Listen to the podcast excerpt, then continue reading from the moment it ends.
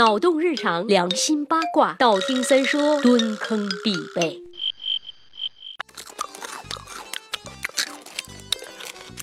猜猜我吃啥呢？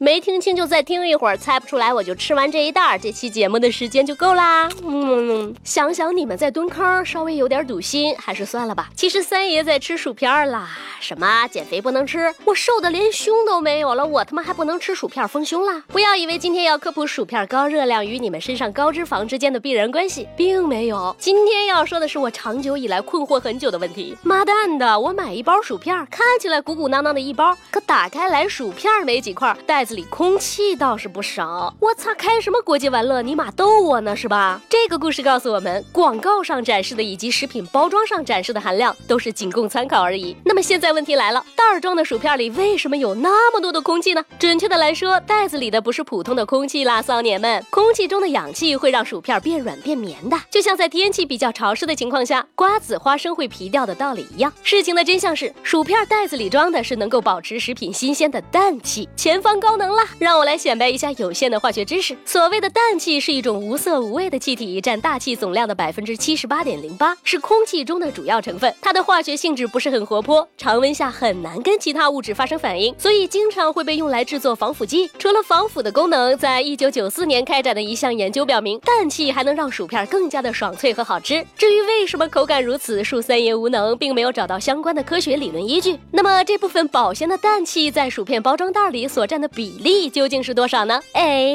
真有那闲心比我大的哥们儿哎！他们把薯片包装袋在水下浸没，用排水法来测量氮气的总含量。大家不妨猜猜看是多少呢？百分之三十、百分之五十还是百分之七十？Too young, too simple。袋装薯片的包装里，氮气的平均含量是百分之八十七。换句话说，你消费的大部分都用来保鲜了。之前还有人提出，之所以用大量的气体填充食品袋，也是为了减少本就酥脆的薯片在运输过程中粉身碎。碎骨的几率相当于减震缓冲的功能。事实证明，这个功能接近于零。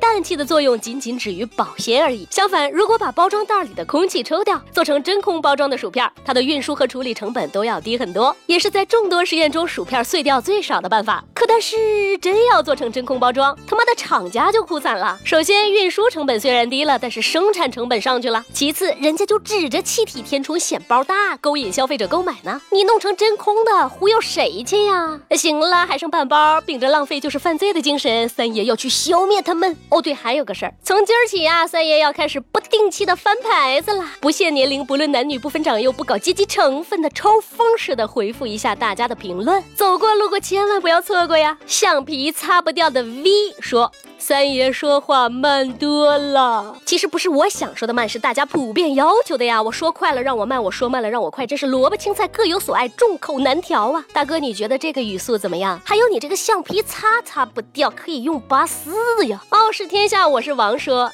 三爷你腐擦服你妹的腐啊，腐能满足我吗？三爷明显就是污了。还有这位王，我是你的爷呀。desire 下杠七 u 说，这多亏我上过初中，不然都不知道。您这名怎么发音啊？他说：“三爷，完了，我陷入你的声音无法自拔，求负责。”跟你说这就对了，三爷是一个有责任心的人，拔不出来就别拔了。差呃不对，听着吧。微信公号搜索“三公子约”，每天不定时推送语音，等你继续沉沦呀。好好啦，今天就这么多，我的薯片要炒啦，我去吃啦，拜了个拜。